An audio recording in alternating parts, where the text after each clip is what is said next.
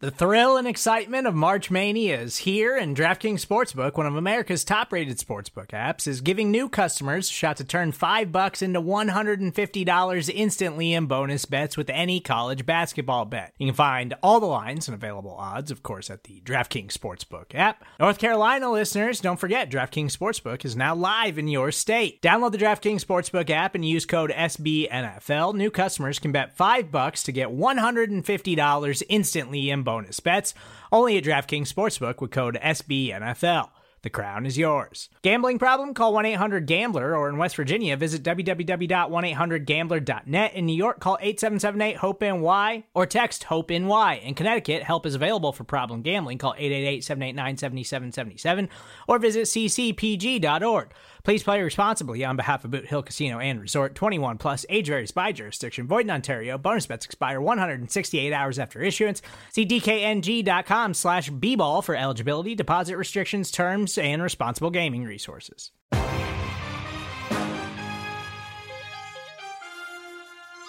Yo, what is going on, guys? Welcome to another episode of the E P A Podcast right here on Bleeding Green Nation. I'm your host today, Victor Williams. Be sure to follow me on all platforms at the Philly Pod, here to talk about the Eagles' first loss of the season that was bound to happen. Just didn't think it would come at the hands of Taylor Heineke and the Washington Commanders. Joined, as always, by my co-host on here. You could follow him on Twitter at Half and Half T P L. Go check out his uh, YouTube channel. Phenomenal breakdowns on all things Eagles. He is Shane Haff, man. Uh... I'm glad we did this a day. Like, we got a day to stew on it, because if this happened like immediately after the game, I'd be on here screaming and, and firing and calling people names and, and everything. So it's a good thing that we do this on Wednesdays and we have time to sit on it, come back down to reality and look at things, you know, through a, uh, through a level-headed uh, eye. You're a pretty level-headed guy regardless. So may- maybe I'm the more emotional one here, but how you feeling, man? Eight and one, not the end of the world, despite what many people may say, but the first loss on the board. Yeah, it always sucks, especially when it's on prime time, and uh, especially when it's been so long since the last game. You spent all this time anticipating, getting ready. uh, I guess we could say the silver lining is the Eagles once again have a short week, so we don't have to wallow in it as long as we normally would. Uh, but always sucks to lose a game, especially one that went down how that did on Monday night. So not feeling great, but but I'm ready to ready to record this podcast, then flush this game away and get ready for Sunday. Yeah, today is like the last day I want to spend just just even f- thinking about this game, because it's not like that the Eagles got outplayed. They they did at some levels, obviously. Uh, ball security was an issue. They still can't stop the run, which we'll get into, and we'll uh, talk about why that's going to be a problem moving forward. But a lot of self-inflicted mistakes. You can look at the uh, the uh, the the just the the weird, like the pass to A J. Brown, like right through. I understand it went through the defender's hands first, but right in the breadbasket to A J. Brown, and then just like bounced to the defender's chest. You have Quez Watkins, who on any other week and any other game of his life, he just catches it in stride and runs into the end zone. The last uh, Monday night, for whatever reason, he decided to fall into it. Um, I'm not sure if he was like scared he wasn't going to get there in time and wanted to fall into it, or scared of potentially dropping it. And then you get up and try to run. You can't do that in that situation. You have N F L prime athletes on your back trying to trying to tackle you. So you got to stay down, live to see another down. I understand Quez wanted to make something happen for a struggling offense to that point.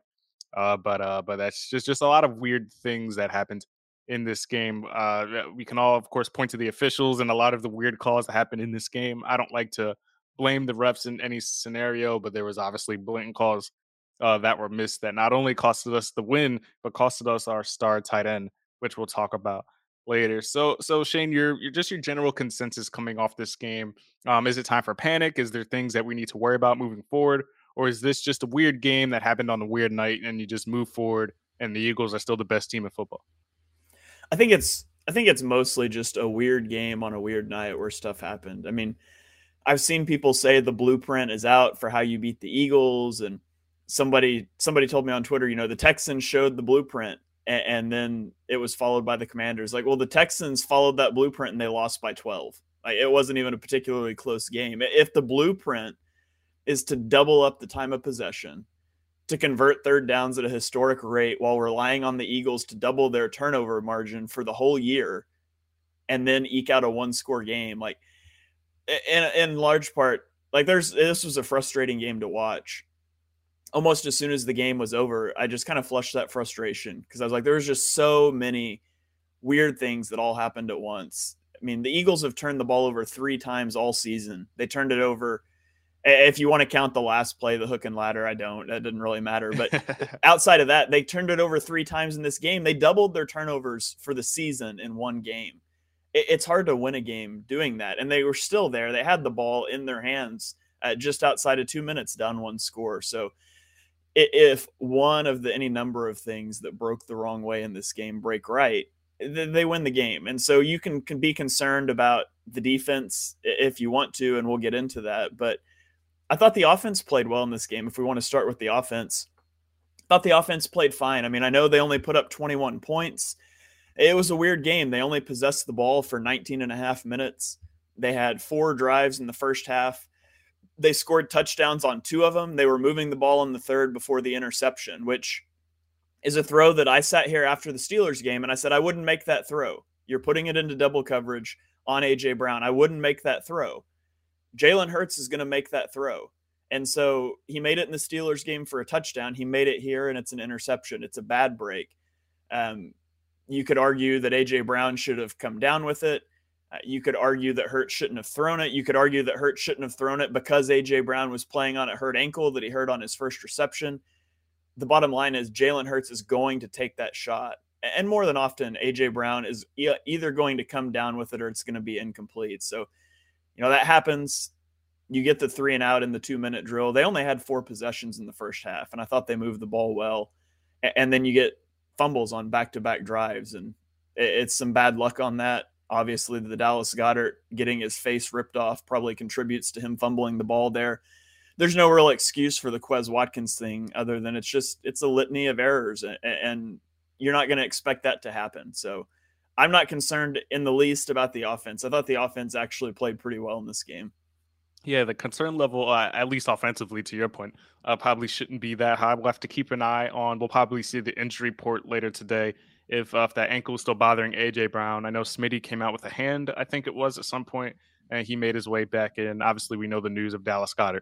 That we'll dive into uh, later on. But the Jalen Hurts, the, my, my thing with the, and I agree with you, Shane, that that's probably a poor throw in that situation. You want to, Uh, your offense is stagnant. You're not getting a lot of things. You just can't, your defense just came off the field on a really long drive, and Hurts taking a shot downfield to potentially get off the field quickly again probably isn't the best thing for your defense. But that's how the offense has been all year: quick hitting. We can score fast. We can score in bunches, and we're gonna we're gonna hit you quickly.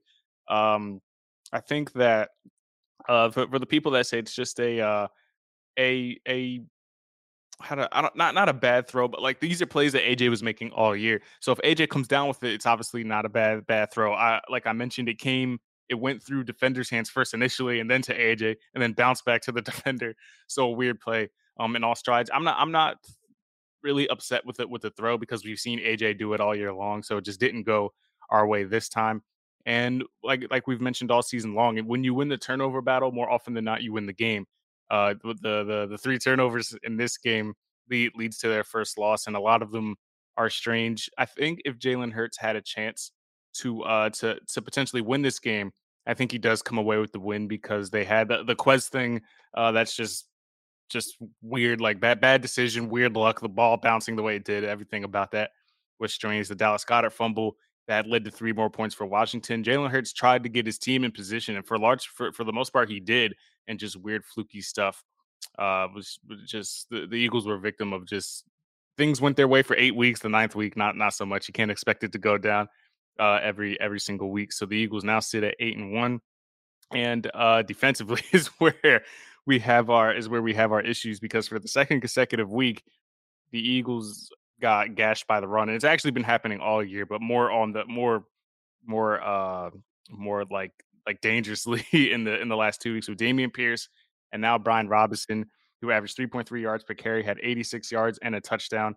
And an interesting stat I saw from you, Shane, I believe it was, you said that uh, Brian Robinson ran for a certain amount of yards before contact and a certain amount of yards after contact, showing that the Eagles cannot tackle, and that's been the theme uh, all season long. What about this defense is most is most worrisome for you thus far into the season.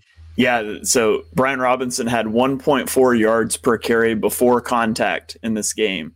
He had one point nine yards per carry after contact. And so more than half of his yardage came after contact. And so, you know, we've talked about tackling from this defense being an issue. It continues to be an issue. But I, I saw a lot of people on Twitter, still seeing a lot of people on Twitter that are ready to fire Jonathan Gannon. And this is all on Gannon. And I'm not there. That I thought schematically, the, the, the idea, the game plan was fine. The execution was not. It was awful. I mean, we talk about the run defense.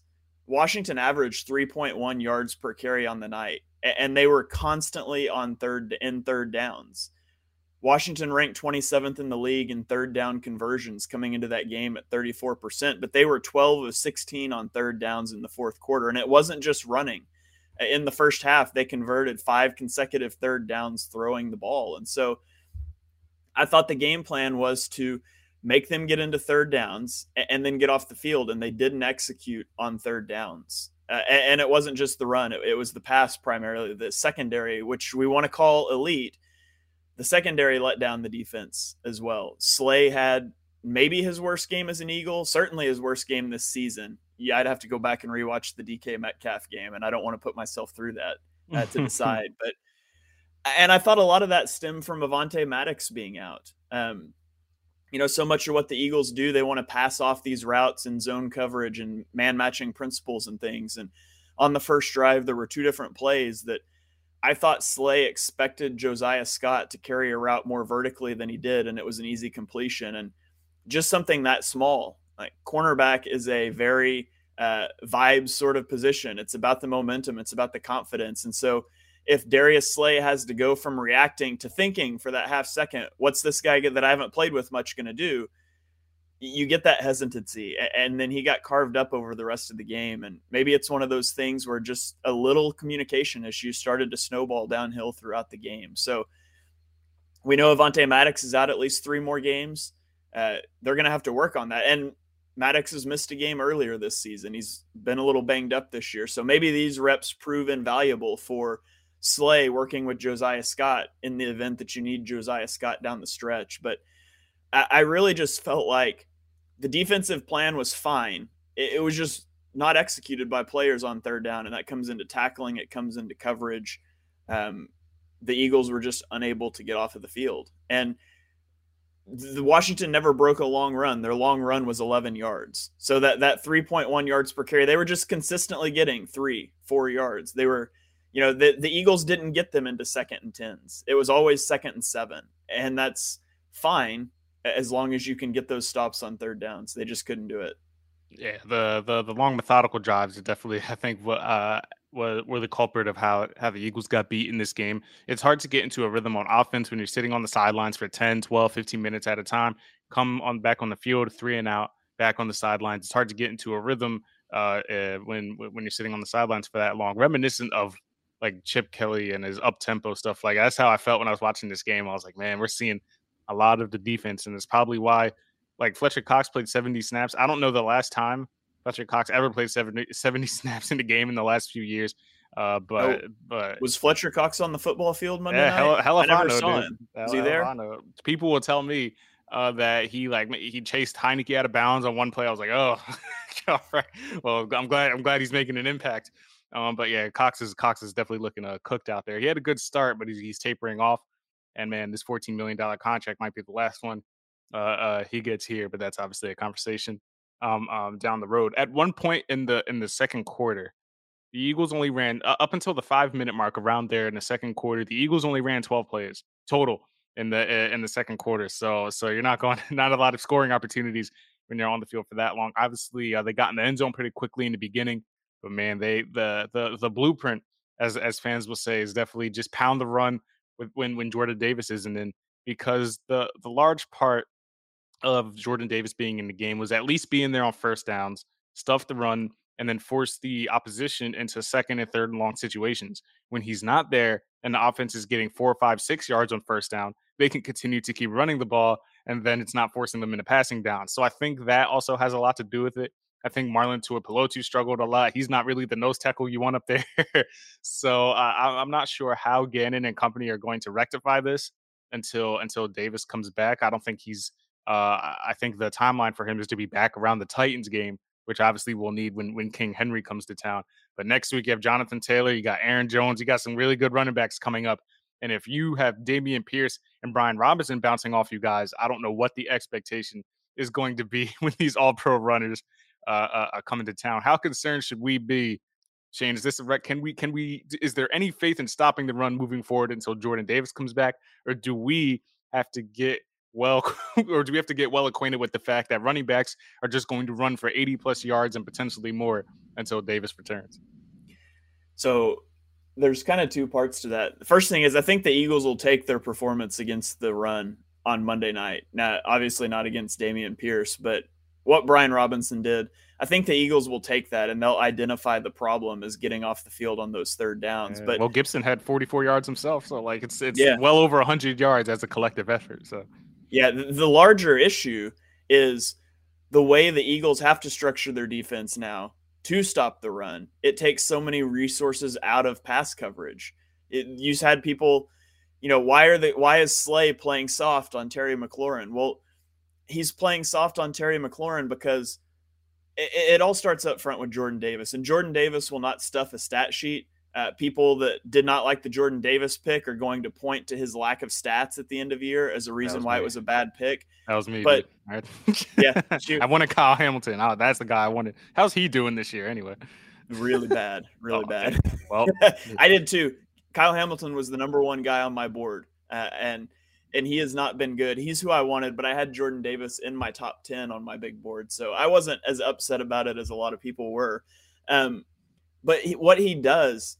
It, it it's not so much that it's going to show up on a stat sheet, but that he makes other players better. This was the worst Kazir White game and the worst T J Edwards game of the year, and that's because Jordan Davis isn't there. Without him there to control, you know, the center and both A gaps, it forced the Eagles don't have anybody else that can do that. They started to play Javon Hargrave as the nose, but he was kind of shaded to one side. He's not truly controlling both gaps, and so it forces especially T J Edwards to play downhill into gaps faster. And that's not something that he's great at. He's used to sitting back and being able to read it out. And so there were times that T J Edwards was too tentative coming forward. And that's because he's not playing behind Davis anymore. And so it messes with that. It messes with your safeties. Like now your yeah, safeties well. have to fill down downfield faster against the run, yeah, which well, we means might have some, uh, might have some help on the way.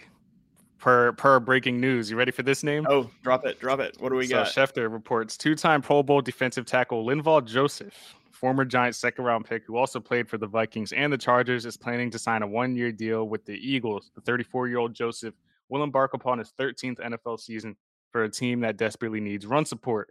Schefter also adds that Joseph believes he is ready to play and could make his Eagles debut Sunday against the Colts. So the Eagles know they have issues. Now we're trying to – Robert Quinn, we're going to bring in all these old guys and hope we can just fill the void in the meantime. I don't know how Linval Joseph has been in recent years, um, but uh, some run help on the way.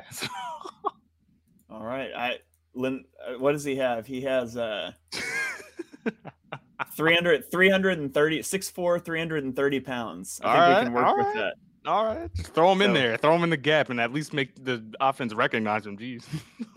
Yeah, so uh, Lin- he has not played this season. I was going to try to pull up his stats from a year ago, uh, if my computer will cooperate here.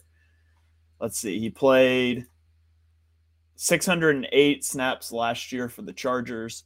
Uh, okay, he played five hundred fifty defensive snaps for the Chargers, uh, almost exclusively aligned as a nose tackle, two hundred snaps at nose tackle, and then he had another two hundred plus snaps Uh, aligned as a defensive tackle. So uh, that'll do it. That, that'll help boost your run defense uh, just a, just a little bit. So um, that's, that's a good signing. I like to see that move there. Uh, he, now, granted, the Chargers were also atrocious against the run last year, and he was kind of the focal point of their defense up front there. So there's a reason why he's not on a team. All right. We'll just say that. Take it for what it's worth. Uh, there's a reason he's not on a team. He played for a horrific run defense last year, but he's a big boy. And He will not be worse than Marlon Tuipulotu at the nose. I can promise you that. So that's not going to fix all their problems, but uh, it can help. It's something else to try. Um, back to what I was saying about the safeties. It's forcing your safeties to play downhill more as well to stop the run, which is why you see Darius Slay playing six, seven yards off of Terry McLaurin. Like, could you put Slay up in press coverage on McLaurin and him win eighty-five percent of the reps? You could.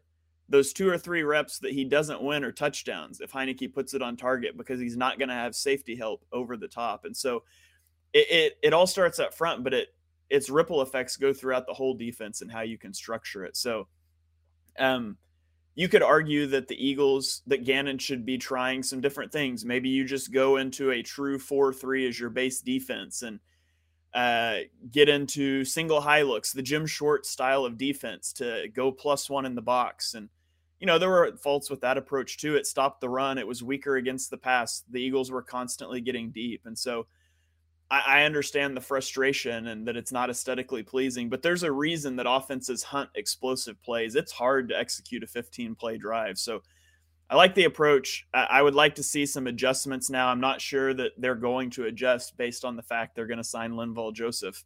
Uh, I'd like to see him try a few different things, but I guess we'll see going forward how Gannon decides to address the lack of Jordan Davis and how he structures the defense even once Davis is back.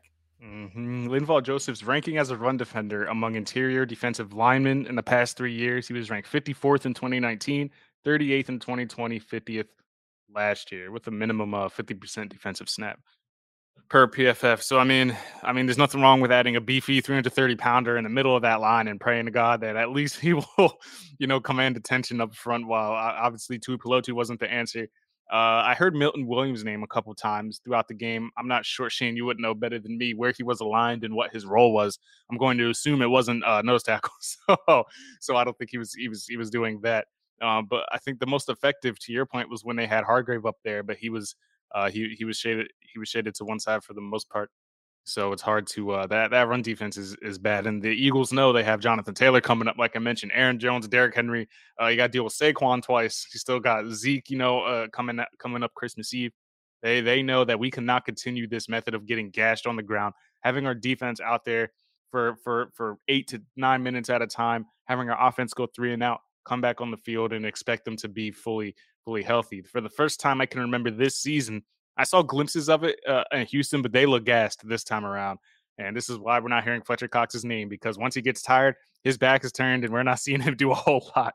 So, so it's, it's, you know, it's just the, the way it goes when you can't stop the run. Let's hope that Linval Joseph uh, up in the middle can, uh, can, can help rectify that until Jordan Davis comes off I R. One good thing defensively, we'll have to give him his flowers. C J. Gardner-Johnson, with his fifth straight game recording an interception. That's now six in five games. First, uh, first safety since twenty fifteen uh, to do it. The last guy to do it, I believe, was the name. The name is escaping me. Uh, uh, uh, I just looked at it. It's uh, uh, Kirk Coleman with Carolina. He was the last guy to do it in twenty fifteen. C J. Gardner-Johnson is the first safety, the first Eagles player in general since nineteen seventy. To record an interception in five straight games. So with every week, as we uh, as, as we keep moving, looks like C J is going to be that prime candidate to get extended. He's proven he can play at that safety position. The deal was made prior to the offseason. I'll play safety for you guys. If you play well at safety, we'll pay you like a safety. And sh- and and I mean, interceptions are a good good number to bring into your negotiations. So as he might be, you know, people will tell you he's he's he's a benefit of good placement. I feel like the interception was was was pretty, I think, I don't think this particular interception uh, against Washington was right place, right time. I think he just made a good play on the ball. And he almost had another one out in the end zone earlier in the game. But C J, uh, proving that he's worth the money, Shane, as as the, as the year continues. yeah, yeah, he had a good game. That was a good interception. Um, yeah, this was, was a good one, right? A that, was one. His most, that was his most impressive interception in terms of not just, I mean, obviously it's a lousy throw by Heineke you shouldn't yeah, make. Throw, yeah. um, but He he read that out from a split field safety. He got out to the boundary and he made a play and he attacked it at the catch point. There's a lot of a lot of safeties, a lot of defensive backs that could have knocked that ball down that might not have intercepted it. So he's got good hands for sure, and had to feel good for him. I think that it was one or two plays after he got flagged for the late hit too. So um, had to feel good to get a little bit of redemption there. I tweeted that clip out and I said, the ball don't lie, uh, which is a safe thing to say on Twitter. Uh, it is not a safe thing to say on the bench of a high school basketball game you're coaching. I almost got ejected from a game a couple years ago for that. Um, but I can say it on Twitter now safely. I, I would have loved to have had Chauncey Gardner-Johnson mic'd up and heard him say that too. But yeah, ball don't lie. Chauncey Gardner-Johnson gets the ball back there. Um, and, you know, it's just incredible the streak that he's on. Uh, I don't, I, I certainly don't ex- expect him to get an interception every game for the rest of the year, but he doesn't show any signs of slowing down. I, I do wonder, I think it's, I think you're right. I think there's probably was a deal in place to come here, play well, we'll pay you. Uh, I, I don't know how much I'd be willing to pay a safety though. If you're going to, assuming that you're going to keep Jonathan Gannon as your defensive coordinator, you're going to play this quarter style of defense, these split field safeties. You know, we're not talking about the single high safety that has hash to hash range, whatever, a sideline to sideline range. Split field safeties are not asked to do as much. And so, I mean, I would certainly pay him. Uh, I don't know if I, I'm not going to, I'm not willing to make a safety a top paid player at his position though, uh, in terms of that positional value. So it's going to be an interesting thing for the Eagles to think about. Uh, if this is the defensive philosophy they're going to play, how much are you willing to pay him? If you get him into like the bottom end of that top ten money, that that's great. Do you really want to pay a safety twenty million dollars a year to do this? Uh, they have not valued the safety position in the past. You know, they let Malcolm Jenkins walk uh, instead of paying him at the end of his time here. They've consistently resisted drafting safeties on the first two days of the draft. So I don't know if they're, they're kind of at a crossroads of how they are going to choose to value a position they traditionally haven't valued. I'm really interested to see what they do with not only uh, Chauncey Gardner-Johnson, but also Marcus Epps, who is on the last year of his deal as well. Mm-hmm. Top paid safeties in the N F L right now. Derwin James at nineteen million dollars a year. You have Minkah Fitzpatrick, eighteen point two million dollars a year. Jamal Adams on the worst contract probably in the league, seventeen point five million dollars. Harrison Smith, sixteen million dollars. Justin Simmons, fifteen million dollars. Budda Baker, fourteen point seven million dollars. So I assume you'd pay him around that Budda Baker price range. Like, I don't think he's going to get Derwin James money by any yeah. means, but that fifteen, you know, fourteen, fifteen million dollars a year price tag is probably what they're going to be aiming for. I'm not sure what the Saints initially offered C J uh, at the nickel spot, but obviously he wasn't happy with that. So maybe this contract will be a little more enticing uh, for, for him coming, coming the offseason, but six interceptions, still leading the league, I believe. Uh, Tariq Woolen is right on him though. He is, he is, he is right on with those interceptions. That rookie in Seattle is having an impressive year as well. Albeit it's not very hard. Fair. Yeah, to pick off, say, like, to be on fair, Tom Brady. yeah, to be fair, Chauncey Gardner-Johnson hasn't got to cover Tom Brady and pick off a pass thrown by Leonard Fournette. We should throw that one out. That doesn't even count. Yeah, that might be that might be the most like as far as like lineups on on the outside. That might be the most like that might be the biggest disparity between athleticism between a, a wide receiver technically on a play and an opposing quarterback. Because Tariq Woolen is a freak of nature athletically. Tom Brady obviously fell on his route, so so not hard to uh not not hard to uh uh to do that. Uh, Shane, is there anything else you want to hit on for this game before we go to a break and talk about Dallas Goedert and a little bit more on newly acquired uh, Linval Joseph uh a- after the break? Any other final points you want to you want to hit on? Maybe not necessarily about this game, but Tom Brady notably ran like a five point one seven forty, Tariq Woolen four point two. You know, yeah. Big athleticism disparity there, but. Yeah, you, you mentioned the numbers there. I, I think the Eagles would love to get Chauncey Gardner-Johnson in a fourteen, fifteen million dollars a year sort of thing.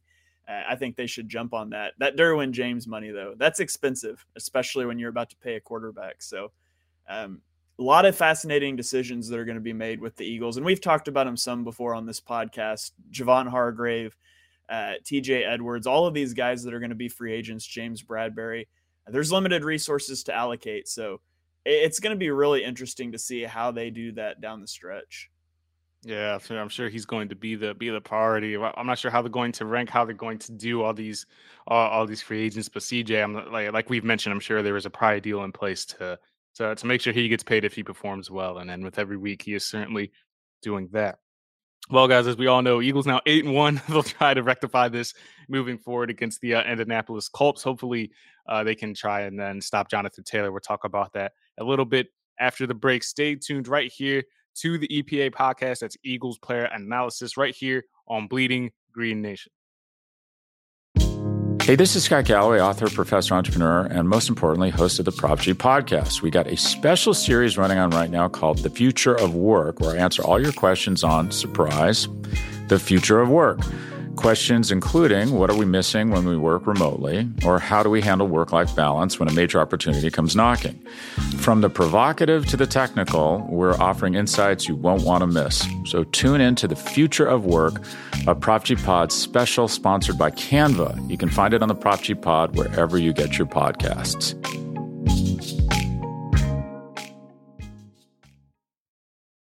Another day is here, and you're ready for it. What to wear? Check. Breakfast, lunch, and dinner? Check. Planning for what's next and how to save for it? That's where Bank of America can help. For your financial to-dos, Bank of America has experts ready to help get you closer to your goals. Get started at one of our local financial centers or twenty-four seven in our mobile banking app. Find a location near you at bankofamerica.com slash talk to us. What would you like the power to do? Mobile banking requires downloading the app and is only available for select devices. Message and data rates may apply. Bank of America N A, member F D I C. Welcome back from break here on the E P A podcast. Obviously, the Eagles lost the game on Monday night to the Commanders, but the bigger loss was not, the biggest loss was not in the win-loss column. It is with the loss of Dallas Goedert, who it has been reported is now expected to miss significant time with a shoulder injury sustained on the face mask fumble uh, mess of a play that happened late in the game in the fourth quarter. So as we talked about before the trade deadline, I believe, Victor, you thought the same thing, but I said that Dallas Goedert injury was the worst injury the Eagles should sustain. A backup tight end was at the top of my priority list for the trade deadline. I think you were in the same boat with me there. Mm-hmm. Yeah, definitely. That was that was the scariest uh, uh, injury that could have happened. Like we were saying even before the show, like I could deal with a I could deal with the injury to either A J or Devontae. Obviously, not long term. But Dallas does so, so much for this offense to the point while trying to replace him, we'll get into the replacement options in, in a second, uh, but trying to replace him is not going to be an easy task. He's arguably the most important player on this offense other than Jalen Hurts. Yeah, yeah.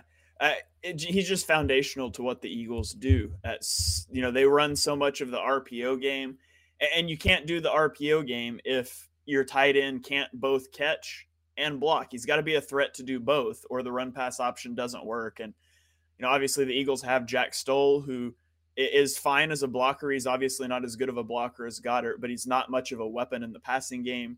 You have Grant Calcaterra, who allegedly is a weapon in the passing game. We haven't seen him used much because he doesn't have the ability to block at all. And so it, it sort of, you can still do things with your run pass game, but it's not going to be the same.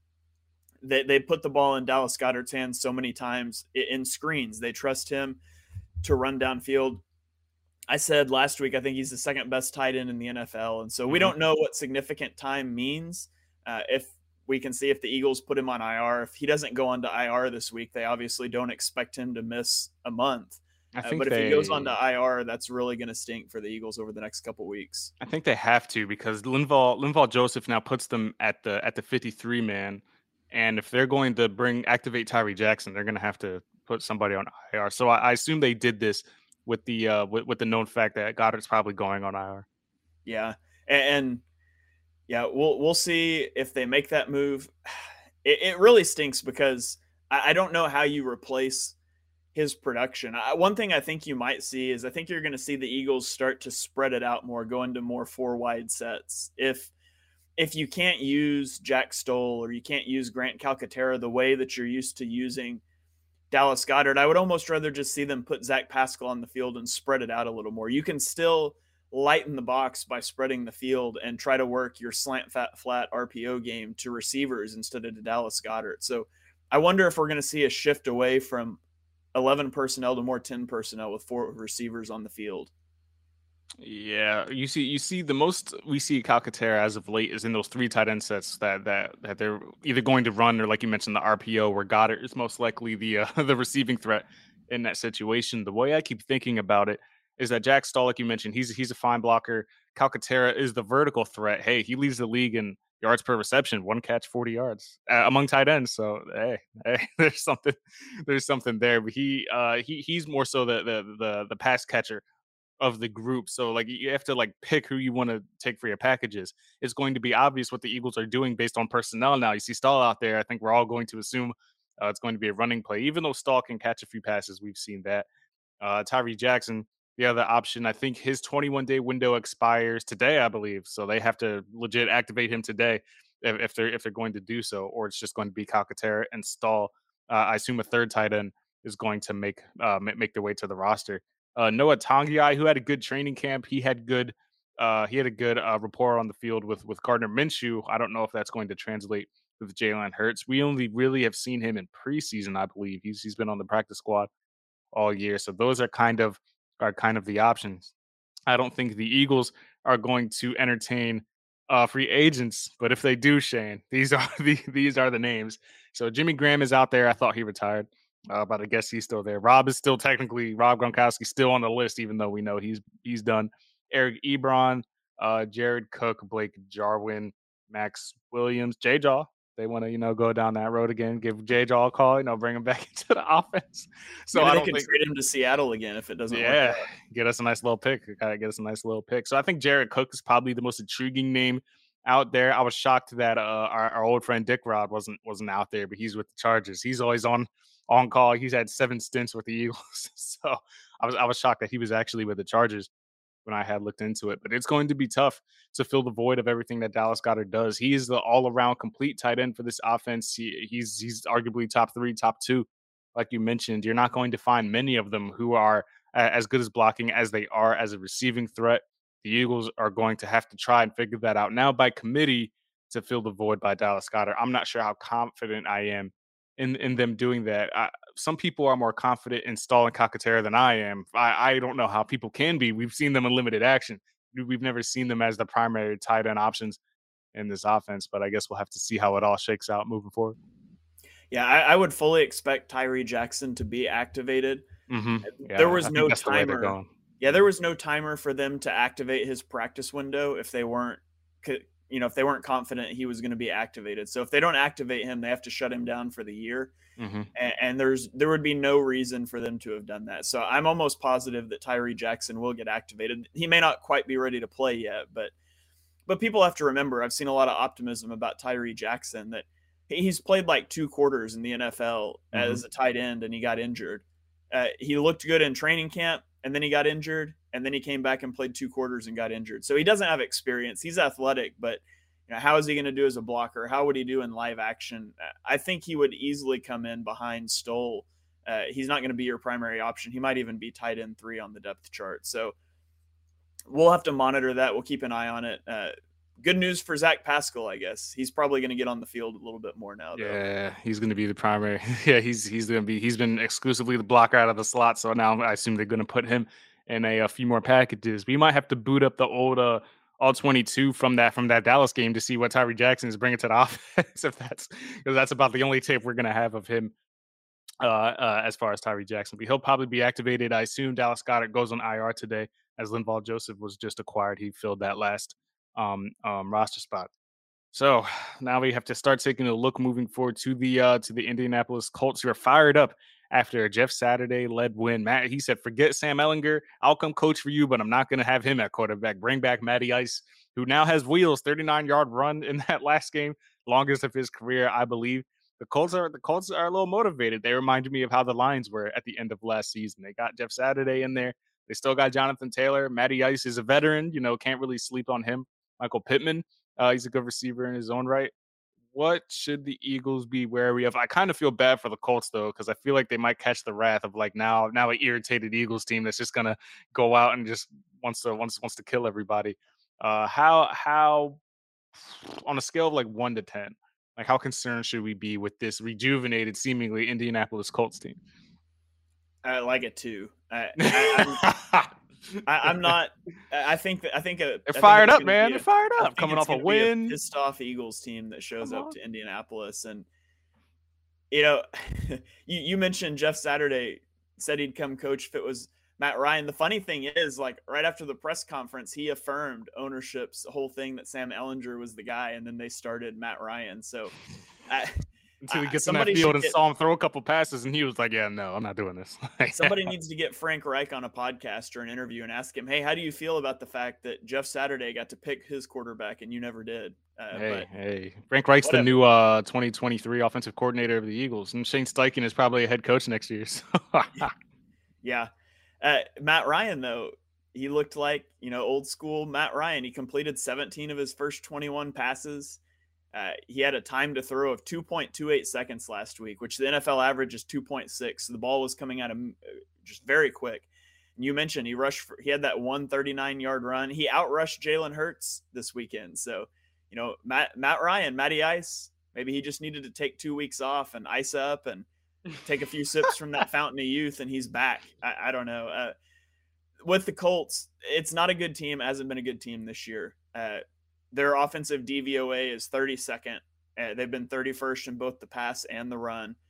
Matt Ryan was a disaster at the start of the year. He was not fumbling under Jeff like Saturday. Crazy. Not, not under, under Jeff, Jeff Saturday. Saturday. Yeah, he was fumbling like crazy.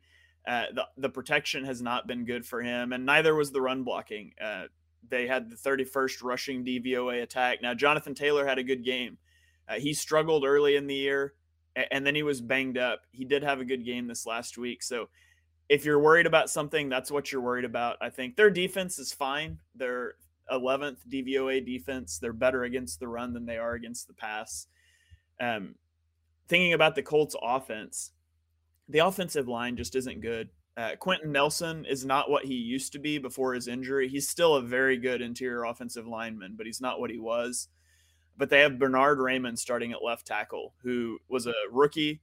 Uh, he's only started three games. Uh, he has three penalties, two sacks, and he's allowed ten pressures in those three games. And then our old friend Matt Pryor, who started the year at left tackle, is now the right guard. Uh, and he's been awful this year. Six, six sacks allowed. He's allowed thirty pressures. And so you can get pressure uh, on Matt Ryan, both up the middle, uh, courtesy of Matt Pryor, and off the edge, courtesy of Bernard Raymond. It's going to come down like it did the last several weeks to if the Eagles can get something figured out with their run defense. You don't want Jonathan Taylor going off for one hundred fifty yards on you. You want the ball in Matt Ryan's hands uh, to force him to move it on your defense. Yeah, more breaking news. So the Eagles have officially placed Dallas Goedert on injured reserve. Uh, as of right now, as we all predicted, but we lose another run defender. Tuipulotu is also now on injured reserve, so that's probably why Linval Joseph is here now. That's addition by subtraction. Tuipulotu. Hey, he's a good pass rusher. He's been all right as a pass rusher. Um, but yeah, so Dallas Goedert, Tuipulotu on injured reserve, activated Tyree Jackson from the PUP list, signed safety Marquise Blair to the practice squad, and have opened up the twenty-one day practice window for Janarius Robinson. So a slew of roster moves. Uh, roster moves is there. Tyree Jackson on the active roster, Dallas Goedert to injured reserve, Tuipulotu also on injured uh, reserve. So that's that. So yeah, as far as the Colts, Shane, if I asked you who was the leading receiver for the Indianapolis Colts last week, if you already didn't look at it, who would you who would you uh, who would you guess? Last week or last week? Last week, last week. Uh, I, was it Alec Pierce? Nah, nah, not sadly, not him. He didn't have a single catch actually, which oh, okay. is I bet on him and that didn't work out. Uh, Paris Campbell, seven catches, seventy-eight yards, one touchdown last week. So pick your poison offense, but yeah, uh, the Colts they, they they they got some good players like you mentioned. I know the offensive line isn't there. Jonathan Taylor is so good that he's kind of his own offensive line. He seems to be coming into into new life. Six point seven yards per carry last week, one hundred and forty-seven yards, two touchdowns, looking like twenty twenty-one. Uh, Jonathan Taylor, but I'm not too concerned with Indianapolis. I'm always weary of teams that are like, you know, like, like, I mean, they're not undefeated anymore, so it's not like they'll be motivated to play spoiler, but they really do remind me of how Detroit played at the end of the year. Like a team that's been written off the board. Now we got a new regime in here, fired up. We want to play for our, our coach. I don't know if Jeff Saturday is the, is the long-term plan here, but the players seem to be, seem to be responding to him. But let's all remember that the Colts beat a coach that shouldn't be coaching in Josh McDaniels. I don't know how this guy keeps finding head coaching jobs. Josh McDaniels, like if this doesn't prove that, like if you lose to Jeff Saturday in his head coaching debut, you should not be a head coach. The Raiders are just, I'm glad I'm not a Raiders fan because Derek Carr's like fake crying or whatever is happening. Devontae Adams is over there not happy, and, and they just have a lot of things. They lost everybody, I'm pretty sure. Renfro on I R, I think. Darren Waller on I R. It's it's it's a rough scene for uh for the Raiders. But yeah, not too concerned about the Colts, but I am weary of just like their uh their uh like to, like house money attitude, I guess, I guess is what I'll what I'll call it. But yeah, not not a complete level for concern. The Eagles are mad. The Eagles are pissed off. They're coming off that loss. All the seventeen, seventeen and oh stuff is over with. As A J. Brown said, obviously expletives that I can't say on on here. But family show. I, I think I think yeah, family show here on B G N Radio. But uh, I think I think the Eagles should be able to to handle business. As I look at the game on the surface, they did drop from nine and a half favorites to six and a half favorites though. Uh, after after the loss, so there's something to to to write about if if people need to.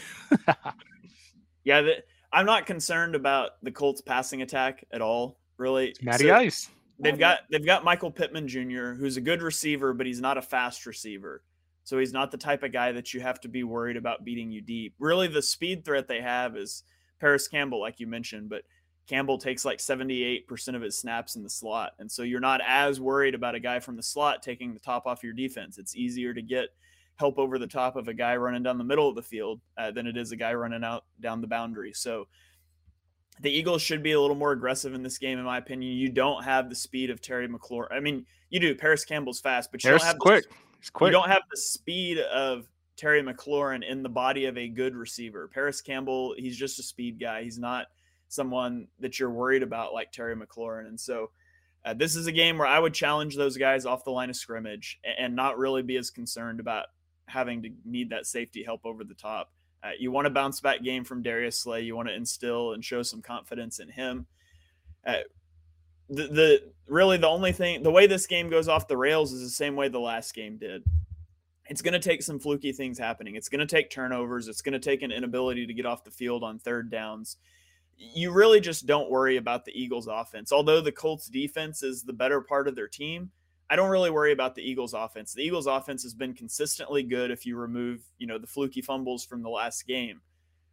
The thing that you're concerned about is the ability to stop the run. And, you know, if that if you're not able to stop the run and some fluky things happen, you're going to find yourself in a dogfight. But I, I really do expect the Eagles to show in fired show up, fired up, pissed off, and, and make quick work of the Colts on Sunday. Yes, that would be uh, that would be ideal. We'll have to see how the Eagles' offense moves forward without Dallas Goedert. The earliest Goedert can return is December eighteenth against the Bears. So we're going to find some stuff out about this team. We're losing some. Maddox is gone now. Goedert is gone now. They're coming off a loss.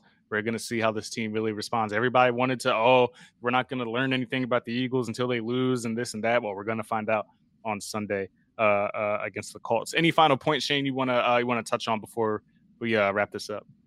Yeah, everybody that said they wanted the Eagles to face some adversity. I yeah, here it is.